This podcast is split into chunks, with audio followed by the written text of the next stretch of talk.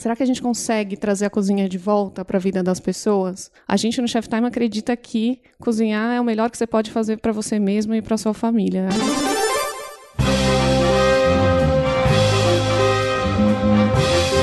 Eu sou Paulo Silveira. Eu sou o Rodrigo Dantas. E esse é o Like a Voz.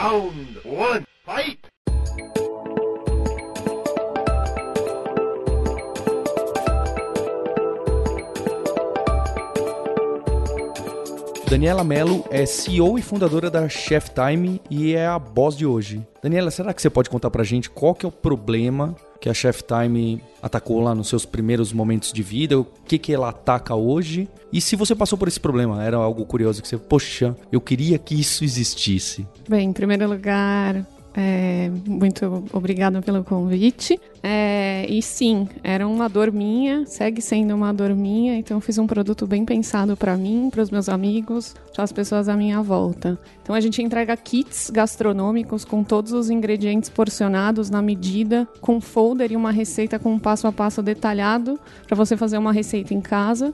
E o que a gente resolve é isso, né? As pessoas estão Alguns problemas a gente identificou, né? O primeiro é a gente está comendo super mal, né? Eu como mal e se a gente olhar a volta, assim, a gente pede muito delivery, a gente poucas vezes se arrisca na cozinha porque a gente não conviveu com isso dentro de casa e os alimentos ultraprocessados estão na nossa vida muito mais do que deveriam. Então, o que a gente pensou foi Será que a gente consegue trazer a cozinha de volta para a vida das pessoas? A gente no Chef Time acredita que cozinhar é o melhor que você pode fazer para você mesmo e para sua família, a raiz de tudo, né? Sua alimentação. Só que nos últimos décadas, nas últimas décadas, a gente se afastou da cozinha, né? Nos últimos 50 anos, alguns movimentos sociais aconteceram, a mulher no mercado de trabalho, urbanização e aí vai, fizeram a gente se afastar da cozinha. A gente já não aprende a cozinhar, não tem as receitas na cabeça. É verdade, Ou não tem nem cozinha. É, é Não tem verdade. nem cozinha, ou não, ou tem aquela cozinha maravilhosa gourmet e não usa, né?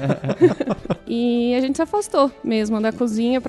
O processo de cozinhar não é tão simples, exige você saber as receitas. A gente não sabe as receitas na nossa cabeça, a gente não aprendeu dentro de casa isso. Mas além disso, exige você buscar os ingredientes, saber selecionar os ingredientes, colocar tudo isso no checkout do supermercado, no carro, no carro elevador, no elevador em casa, gerenciar isso dentro da sua geladeira e depois ter a técnica de cozinhar, que a gente também não tem tanta segurança para se arriscar. Fora o tempo de, envolvido em tudo isso. Então, na nossa proposta e a solução, né, o que a gente tenta resolver é: será que a gente consegue, com o Chef Time, simplificar esse processo de cozinhar e trazer todos os benefícios envolvidos na cozinha? E quem, quem que fundou, assim, foi você... eh, duas perguntas, na verdade, né? Quem fundou e quanto tempo tem um Chef Time? Porque as pessoas têm impressão, alguns usuários que eu conheço falam, ah, é uma coisa nova e já tem um tempinho, né, Dani? É, a gente tem quatro anos nessa estrada de construir um produto B2C. é, e é isso, quatro anos. E são três fundadores, três amigos de faculdade. E tudo começou num churrasco de faculdade. Sério? Caramba, É. churrascos, churrascos de, de- Não era um churrasco de em- empreendedores, era um churrasco de pessoas que estudavam na faculdade. Exatamente. A gente estava conversando sobre. esse- é, um deles é fundador do iFood, inclusive, é o Guilherme Bonifácio. É, também depois fundador do Rápido. É, então, os três amigos conversando sobre alimentação, algumas coisas que estavam acontecendo no iFood. E a gente viu que esse modelo de kit gastronômico poderia ser bacana aqui no Brasil e começamos a estudar o que, como fazer isso, né? O produto encantava os três, resolvia as dores dos três. Os três gostavam de gastronomia, queriam chamar os amigos em casa ou mesmo no dia a dia fazer uma receita bacana, mas com praticidade. É, mas como trazer isso para o Brasil, com que perfil, né? E desde então foi uma jornada de pivotar e pivotar um pouco mais e um pouco mais qual que seria o modelo para trazer esse, o kits gastronômicos, que é uma categoria nova, para o Brasil. É, de fato, né? É aquele cara que nunca cozinhou. Qual que é o perfil? O cara que nunca cozinhou e vira chefe? Ou o cara que já cozinha e quer uma coisa mais prática, assim? A gente tem os dois perfis, assim. O importante é que tenha interesse por gastronomia. Se não tem interesse, já não é nosso target. Mas a gente tem o tipo, perfil de público que é super interessado, já cozinha e assina ou compra para conhecer novas receitas, novas culinárias, conhecer receitas de chefs convidados, aprender um pouco mais. E também o que não sabe nada e através do nosso serviço consegue se descobrir. E hoje a gente tem depoimentos super legais de clientes que não sabiam fazer absolutamente nada e hoje são os chefes da família, assim, então é super legal. Em relação ao modelo de negócios, então, como que funcionava até no começo, se tem diferença de hoje para quatro anos atrás. Isso é, vocês vendem o kit, eu posso comprar qualquer um a qualquer hora, ou tem temas, ou é modelo de assinatura, é, se vocês mesmos que pegam os produtos, ou se já está completamente terceirizado num marketplace interno e é aí que vocês ganham, como que tem esses modelos trabalhados? Então a gente pivotou bastante o modelo de negócio e hoje a gente tem três grandes modelos de negócio. Tudo isso para atender a, de a, demanda do cliente de como ele quer consumir. No final do dia, se tiver a fim de cozinhar, eu quero estar tá lá te ajudando e sendo prática para sua vida. É, e daí, por, através disso, a gente começa a desenvolver modelos. Primeiro, a gente se lançou como um e-commerce normal. A gente tinha receitas lá, as pessoas podiam consumir só que elas podiam consumir com dois dias de antecedência, elas tinham que encomendar o seu kit. E a gente descobriu uma coisa: o brasileiro não encomenda nada, não se planeja para nada. ah, então ela podia comprar um kit e dois dias depois ela poderia cozinhar esse kit. Ela ia receber dois dias depois. A gente ia comprar os ingredientes e mandar na casa dela dois dias depois. Não funcionou, porque as pessoas não se planejam. Hoje você chama os seus amigos em casa e só vai ter certeza que eles vão aparecer lá no mesmo dia. Então você vai pensar nisso e daí você apela para pizza no, no delivery ou até passa no supermercado e faz o melhor que dá que é aquilo que você já normalmente compra e é isso mesmo. É o macarrão com pomodoro. Né? é isso aí. E então a gente começa com então e-commerce normal, mas logo depois a gente enxerga uma oportunidade em, em, recorrência, a gente lança assinatura. E lança assinatura e já entende que do jeito que estava não ia poder ficar. Porque a gente entrega, assinaturas convencionais entregam, pelo menos para B2C, né? Entregam o mesmo serviço, né? Você faz uma curadoria, mas você entrega aquilo e é aquilo que será e com alimentos a gente já descobriu que ia ser impossível ficar daquele jeito. Porque como é que eu te mando frutos do mar e você é alérgico? Né? Você não, não gosta de, de frango. Pronto, eu te perdi na semana seguinte. Então, diferente de vinhos ou qualquer outro serviço que é bem baseado em curadoria mas, e assinatura, a gente já se descobre que não dava para ser daquele jeito. Então, a gente aprende, entende que precisa criar a nossa plataforma para trazer escolha para o nosso usuário. Então, ele pode escolher a receita que ele quer, ele pode trocar a receita que ele quiser, pré-selecionar uma preferência inclusive, aumentar ou diminuir receitas. Né? Então, putz, eu vou chamar meus amigos, eu posso querer aumentar, eu, vou, eu quero trazer as porções, né? número de porções. Então a gente começa a entender que a gente precisava flexibilizar e a assinatura e a recorrência era só um meio de trazer conveniência, mas eu precisava dar espaço para o cliente inclusive não receber. A gente tem um dentro da nossa assinatura um, um, botão que é o pulo. Pode pular uma entrega e você não paga por isso, você paga pela caixa que você consome. É, então, primeira assinatura super pivotada, e aí o perfil de receitas. A gente chegou a ter vários clubes diferentes, e a gente entendeu que o nosso. Então, tinha clube de saladas, tinha clube de, de, Nossa, de receita sofisticada. Que logística. E aí a gente entende que o consumidor é o mesmo. Você quer na sexta-feira fazer uma massa maravilhosa, super indulgente, mas na segunda-feira você quer pegar leve e fazer uma tapioca super legal, mas muito prática e saudável ou uma salada, enfim, prática também. E aí a gente junta, então a gente fez, já, já pivotou também ter várias assinaturas, a gente junta todas em uma só. E hoje você pré-seleciona, ó, eu quero sempre o um perfil de receita leve, não, quero um perfil de receita sofisticada, premium. E aí, em cima disso, o sistema pré-seleciona. A gente está implementando machine learning, então começa também a entender que se você gosta de risoto, eu vou te oferecer risoto já de cara. É, e, e, dando, mas sempre dando opção, porque na semana que vem, se você não tiver a fim de risoto, tudo bem também. O que importa é que você se alimente saudável. e tudo bem mas podia ser melhor, né? Você podia me ajudar um pouco mais. Mas eu fico pensando assim, eu, eu fui conhecer o Chef Time no, nos bastidores, eu achei bem impactante o jeito que eles trabalham. Mas eu viajei assim, de um, um cara que não sabe cozinhar, e aí compra um kit, ele faz aquele, aquele prato, é um prato sofisticado. Ele, ele assim, para um cara que tá é, namorando no primeiro tempo, ele consegue impressionar muito a pessoa. E pro cara que é casado também. Então, assim, qual que é o perfil? É o solteiro? É o cara que quer impressionar a família? Eu queria conhecer um pouco mais o perfil do cliente do Chef Time. Legal. É, a gente tem um pouco de tudo, óbvio, né? A gente tem criança assinante, a gente tem idoso assinante. Criança? Aham, uhum, as crianças adoram cozinhar. adoram, né? É... vira um hobby, vira uma atividade de família. É, então tem a criança que assina, o idoso que assina, mas nosso perfil é o casal, normalmente um casal, um relacionamento estável, que a gente diz. E normalmente 65% são mulheres. Assim, 65 mulheres assinam um, um serviço de cozinha, mas eu acho incrível ter 35% de homens que assinam verdade. serviço Muito, de cozinha. É, e, e por que o relacionamento estável tá, tá nisso? Porque a partir desse, desse momento que você tá vivendo com alguém, ou compartilha a vida, você fica mais tempo dentro de casa, você se preocupa um pouco mais com isso. Fato. É, e com filhos ainda por cima, a nossa lealdade, a loyalty, a lealdade é maior ainda, porque daí eu mudo um pouco a dinâmica da casa, começo a comer comida de verdade, quero que vá para a mesa comida de verdade. E uma coisa muito legal é emocional que a gente traz nessa relação, né? Então, no final do dia, você pode estar comendo comida de verdade de várias formas, mas quando é você que fez, ela tem outro peso, né? E a mulher no mercado de trabalho tem N frustrações, eu me incluo nessas. É, e quando ela chega em casa, através de um serviço como o nosso, ela consegue em 15, 20, 30 minutos, colocar um prato na mesa com um filé suíno, com molho de maracujá, com cará, que ela jamais pensaria em oferecer isso para os filhos dela. E ela faz isso. E é ela que fez. A gente rouba no jogo, entre aspas, rouba no jogo em tudo que a gente pode, mas é dela, né? O orgulho é todo dela. Então é aí que é a gente poderoso, ganha. né? É poderoso. Então, hoje, onde, onde que vem o, as maiores fontes? É pelo, pelo valor de assinatura ou tem alguma forma por atrás do, dos produtos? Então, eu estava falando dos modelos de negócio. né? A gente tem três grandes modelos de negócio. O primeiro, então, são os kits avulsos. A gente tem o e-commerce, a gente nasceu com esse e-commerce, com os kits avulsos. A gente tem o clube de assinatura. E agora a gente tem um terceiro canal, que é o ponto de venda. A gente vende no grupo Pão de Açúcar, nas lojas de Pão de Açúcar e Minuto Pão de Açúcar.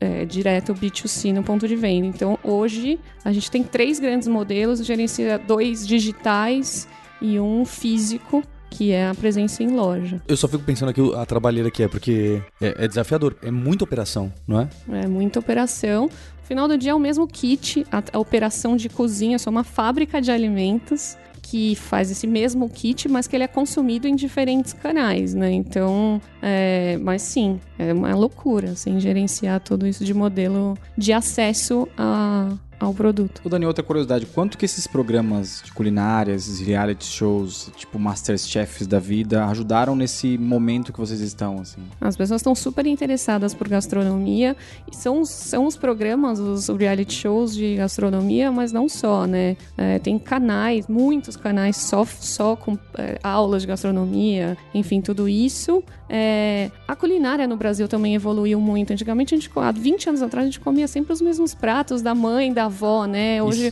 food truck, a entrada de. A entrada, então, assim, a gente evoluiu muito em gastronomia e, e o brasileiro está interessado.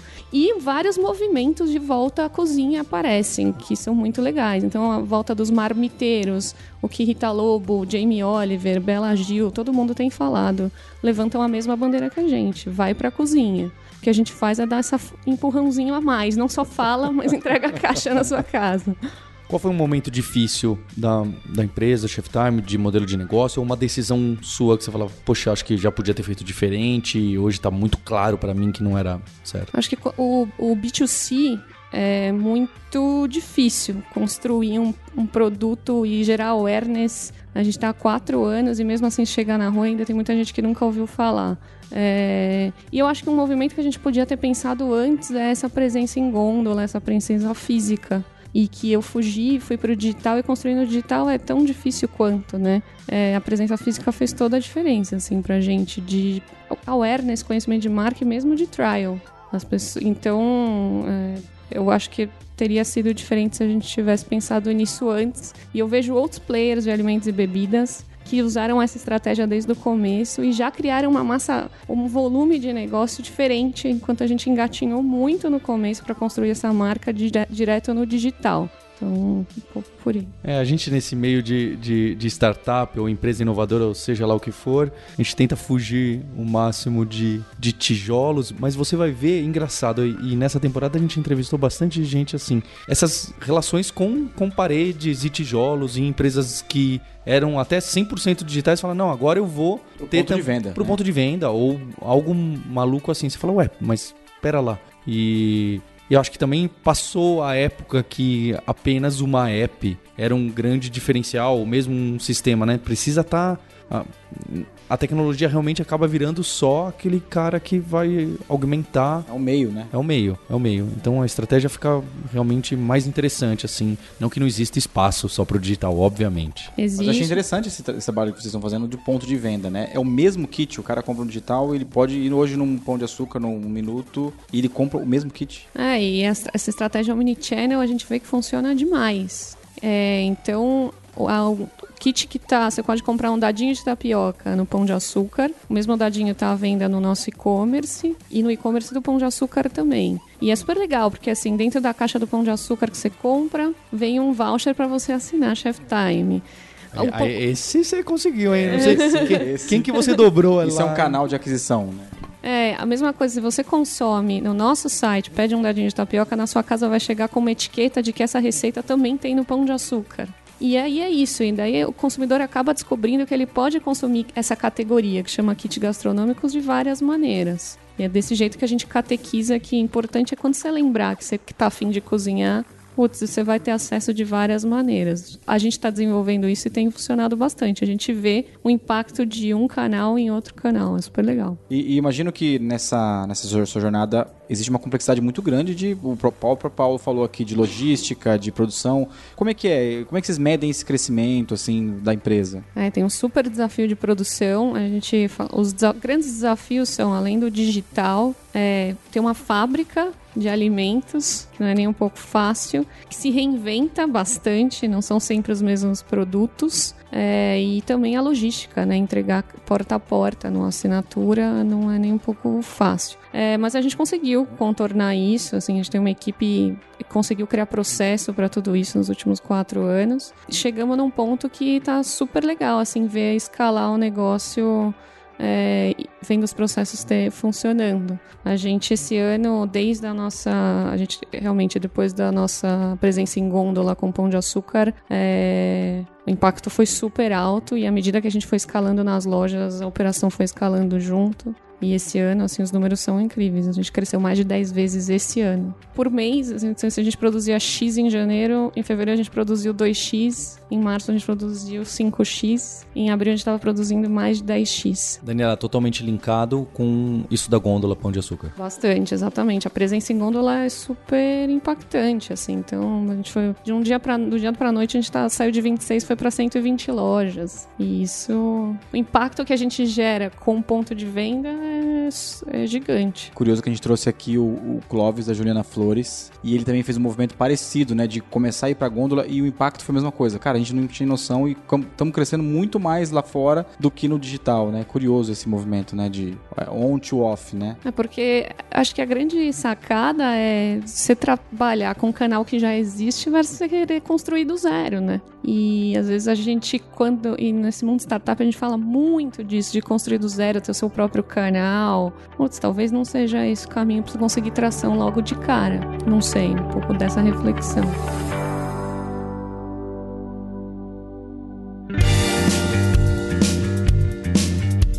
E antes da gente passar para a segunda parte aqui com a Dani da Chef Time, acho que mais uma vez relembrar você, ouvinte e audiência, de que temos um grupo no Telegram, onde a gente manda algumas notícias e o pessoal tem discutido bastante, trocado ideias, mandam perguntas pra gente, né, Dantas? Muito, muito legal. É, e já estão interagindo entre eles mesmo, falando é. sobre inovação, discutindo até os cases que são colocados no, no, podcast, tá bem legal o grupo. Quem quiser pode comprar um, um kit no Chef Time e mandar pra gente também ali no Telegram. E lembrar que a gente tem a websérie exclusiva da Lura que chama Thinking with CEOs, a gente já saiu seis seis entrevistas bacanas com esses líderes de, de startups, falando em momentos críticos que eles passaram ou tópicos específicos sobre marketing, tecnologia, vendas. Vale a pena você acessar em alura.com.br barra Like a Boss. A Vind também fez um conteúdo exclusivo para os ouvintes do Like a Boss. Quem acessar vind.com.br barra Like a Boss vai ter um conteúdo que a gente fez exclusivamente para os ouvintes do, do podcast. Quem quiser saber um pouquinho mais sobre esse conteúdo, a gente escreveu sobre transformação digital, sobre produtos, sobre finanças. É, e a galera tem dado feedbacks legais do que a gente tem produzido lá. Round two, fight!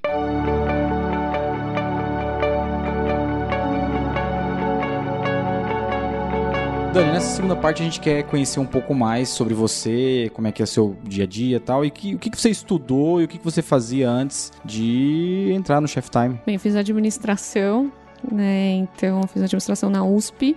É, e logo que eu me formei, ninguém trabalhava em startup. Eu tinha uma certeza, eu não queria trabalhar em banco de investimento como todos os meus amigos. Eu achava que tinha que ter algum impacto, pensar em algum produto, ver aquela coisa acontecendo e não só dinheiro. Nessa época, assim, a solução era trabalhar com bem de consumo. Então, fui estagiária na Unilever, virei trainee na Unilever e fiquei 10 anos na Unilever em várias áreas, trade marketing, marketing, vendas. Fui expatriada, voltei e tava tudo bem, né? Para construir carreira em bens de consumo, mas aquela pulguinha não me deixava dormir. Sempre tive esse viés de empreendedora, assim, desde a escola de ser representante de sala, sempre fiz esporte, sempre fui capitã de time. Fui pre- Capitã- Você foi capitão do time de handball, né? eu fui, fu- fui também, mas fui presidente da Atlética da faculdade. Eu nunca, nunca parei, assim, sempre quis projeto, sempre quis encabeçar as coisas, isso sempre fui eu. E mesmo na Unilever, eu trabalhei muitos anos em uma divisão que, que cresceu muito lá dentro, a divisão de food service, foi quando eu me envolvi bastante com alimentos lá. E essa divisão cresceu mais de 10 vezes também. Nos, em 5, 6 anos lá, para uma empresa do tamanho da Unilever, fazia. Foi um uma super jornada. Então tava, tava tudo bem na carreira, mas eu achava que precisava. Tava na zona de conforto e tava muito nova para isso. E aí foi uma su, foi super difícil a decisão de sair para empreender. E daí nessa época já existia startup, eu recebi uma proposta para liderar uma outra startup do grupo Rocket Internet. E mas mesmo assim, várias noites em claro para tomar essa decisão da estabilidade versus a vida louca empreendedora. Que startup que era? Chamava Airu Airu. de moda e design. E tomei essa decisão, assim, falei, "Ah, essa, é a hora de me arriscar. Talvez eu não faça isso daqui 10 anos, não sei o que vai ser, mas vamos sair da zona de conforto, porque eu sei o que vai ser daqui 2, 3, 5 anos se eu continuar aqui. Vou aprender alguma coisa nova, jogar o tempo fora não vou. É, e por aí que foi a decisão, mas foi super difícil, e daí contraproposta, e daí expatriação, e lá resolvi sair. É, fiquei um tempo lá nesse grupo, mas ainda não era o produto que me brilhava os olhos, assim, nem o tipo de negócio, nem nada. E nesse churrasco com os amigos de faculdade surgiu a ideia de trazer um produto ligado à gastronomia, que tinha totalmente o meu DNA. Eu falei assim, agora eu vou de cabeça e vou vou com tudo ficar fazer esse negócio dar certo. Esse churrasco deve estar ruim, né? Deve ter- a- a- Fundador do iFood, cara. Porque eu nunca fui num churrasco que tem fundador do iFood, do 99 tá. É, o pessoal tava comendo, tava ruim a comida, falou assim, não, precisa a gente precisa dar um jeito nisso aqui, não é possível que sempre essa, essa aqui, essa carne não desse fala jeito. assim, que a dona do churrasco vai ficar chateada. E Daniela, você como CEO, como você define o seu papel? Quais são suas obrigações? É, que, que você acha que você precisa fazer pela empresa? Acho que desde a, assim, o CEO é, é, é o dono dessa história toda, né? Então, quando a gente fala de olho do dono, ele tem que transbordar isso o tempo todo, é, mas é impossível conseguir botar a mão na massa e fazer tudo, né? Então acho que é o cara que orquestra essa história toda. E são muitas disciplinas a se tratar, né? É muita coisa para fazer ao mesmo tempo, desde a estratégia até a execução de tudo isso. Então acho que no final do dia, assim, a minha maior preocupação é que eu consiga orquestrar é, todo esse modelo para fazer a coisa fluir, acontecer, a gente conseguir crescer. Esse é o meu maior desafio. é, e óbvio, tem que ter desde, equipe é tudo. Eu assim, boa parte do meu dia é dedicada à equipe. É, outra grande parte do meu dia é dedicada à parte mais corporate do trabalho, desde negócios, parcerias e próprio agora Grupo Pão de Açúcar, como conduzir esses stakeholders mais estratégicos e um pouco ainda do tático, de estar lá no chão de fábrica, vendo se a caixa está indo certa, se, né, fazendo um pouco da blitz. é, Da de- Boa, gostei dessa blitz. de olhar o que que, desde a peça que tá indo, óbvio que não dá tempo de ver tudo, mas a gente tem que ter o olho de, tem, pelo, pelo- todo dia eu tento enxergar um pouco da operação, como tá fluindo. Eu, eu gosto também dessa proximidade com operação, mas tem liderados que às vezes não, não gostam muito, porque parece que você está desconfiando do, do trabalho. Em vez Parece que de você tá auditando. É, né? auditando, é, é. Você consegue controlar uma agenda assim, Dani? Ou você tem uma agenda é, maluca? Como é que é a sua agenda no dia a dia? Tento colocar um pouco de disciplina, então assim, eu tenho disciplina para hora de acordar e para semana. Trabalho com time, a gente trabalha com método Scrum para todas as áreas. Então a gente, eu, eu sei mais ou menos, eu sei tudo que está acontecendo na semana. Então eu tenho uma disciplina para a semana com a equipe que faz bastante diferença. E eu tento desbloquear alguns dias da semana, putz, para fazer negócio mesmo, para sair, para oxigenar, para conversar com gente. Então um pouco isso. Eu tento disciplinar um pouco a minha semana para estar tá dentro e estar tá fora na medida certa. E por último, Daniela, o que, que é importante para alguém da sua equipe da liderança, quando você vai trazer alguém para o time, o que, que você busca assim dessas características mais soft skills? O que, que você acha fundamental? Bem, nosso processo de recrutamento, a gente leva super a sério recrutar em cima dos nossos valores. É, a gente chama de gente firmeza os nossos valores e cada letra significa um valor. Gente relacionado a é, trabalho em equipe, liderança, é, e daí vem cada letra funciona como uma, uma, um valor. F de foco no cliente, C consumer centric, I de inovação e empreendedorismo, é, R de resultados, M de meritocracia, E de ética e negociável, e o Z e o A a gente fala, tem totalmente o nosso DNA. O Z vem de zero desperdício e que, e que pode parecer um pouco avareza, mas em startup você não tem tempo de perder, perder tempo com nada, nem com recurso, nem com grana, nem com tempo, nem com nada. Então, zero desperdício é desperdício relacionado a qualquer coisa, alimentos. É, então, não, tem, não podemos desperdiçar. E o A é o nosso maior DNA, que é o amor à gastronomia. Se você não se interessa por gastronomia, não acha legal, não, não é para você estar tá ali, porque a gente respira a gastronomia lá dentro o tempo todo. As paredes têm receita. É, antes de vir para cá, tava testando pirulito de chocolate e brownie funcional. Podia ter trazido até. o, o brownie funcional, o Paulo ia gostar. É. e é o tempo todo falando de alimentos. Eu para terminar, eu queria colocar, eu já citei isso em alguns podcasts, não aqui no Like a Boss, mas essa profissão aí do, do gerente de produto tão, tão famosa, que está agora aí ganhando tanto espaço, né? O Product Manager. Um, um, artigo que eu gosto bastante, ele cita, ele faz uma analogia com, com trabalhar com incerteza que um chefe trabalha, que é quando você vai num restaurante e você faz seu pedido, nunca acontece de uma hora depois chegar o garçom e falar para você assim, olha Daniela, passou uma hora, e é o seguinte, não consegui fazer o seu prato e tá aqui o seu prato vazio, eu não trouxe nada. Então a cozinha sabe trabalhar com incerteza, sabe trabalhar com tempo, sabe trabalhar com. Não, pera lá, vamos colocar sem esse ingrediente, manda assim mesmo. Eu sei que ele vai reclamar, mas pelo menos. Então essas noções de urgência, prioridade e fazer acontecer. É óbvio que um time box de uma hora é algo muito mais. Você tem uma visibilidade muito melhor, mas eu gosto bastante dessa analogia de que os nossos trabalhos estão tão complicados.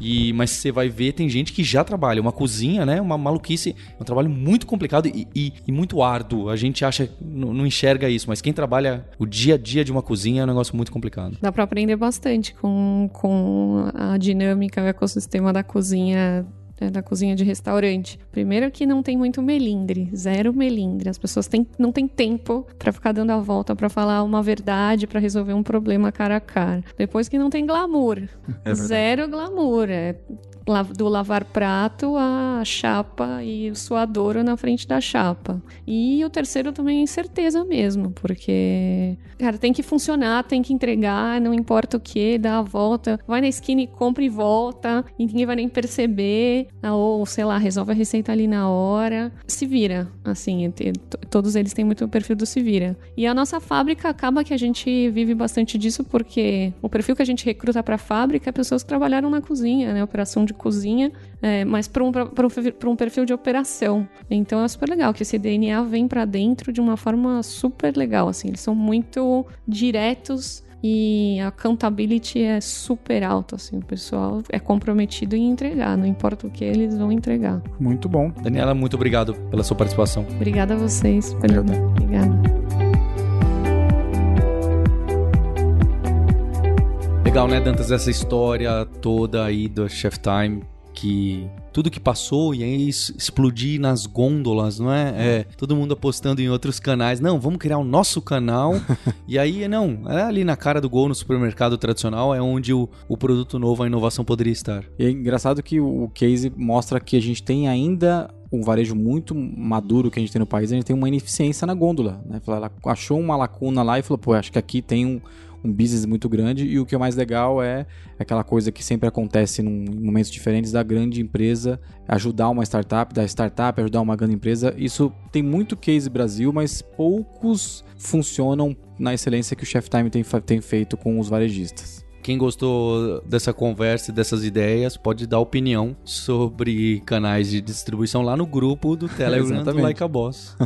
Tem o link no site, ou se entrar em t.me barra grupo Like a Boss, você vai cair lá no Telegram, você pode conversar com a gente, conversar com o pessoal. A gente tem um grupo de anúncio e um grupo de discussão lá. E acesse também alura.com.br barra likeaboss, que tem um cupom de 10% de desconto para você se inscrever hoje e ver as webséries que a gente tem do Thinking with CEOs, que tá, tá bem legal. Ela tem mais dois episódios para sair, você já pode assistir os outros seis. É bastante interessante e rica essas conversas com profundidade, com alguns CEOs que inclusive passaram por aqui. A Vind também produziu um conteúdo exclusivo para os ouvintes do podcast. Quem acessar vind.com.br barra vai ter um conteúdo exclusivo sobre transformação digital, sobre finanças e produto. Quem quiser entrar no grupo do, do, do Telegram, vai em t.me barra grupo likeaboss. Tem muita gente falando, pô, por que vocês não fizeram no WhatsApp e tal? Porque o Telegram tem uma, uma ferramenta muito legal de interação entre grupos e tem funcionado muito bem lá. E Vale lembrar, dar o um recado da Distrito, para quem não conhece, entrar no distrito.me, plataforma de inovação aplicada. Eles fazem um trabalho muito bacana, especialmente com corporações também, né, para trazer essa inovação e esse espírito das startups que eles incubaram muito, tem bastante experiência, vale a pena você acessar.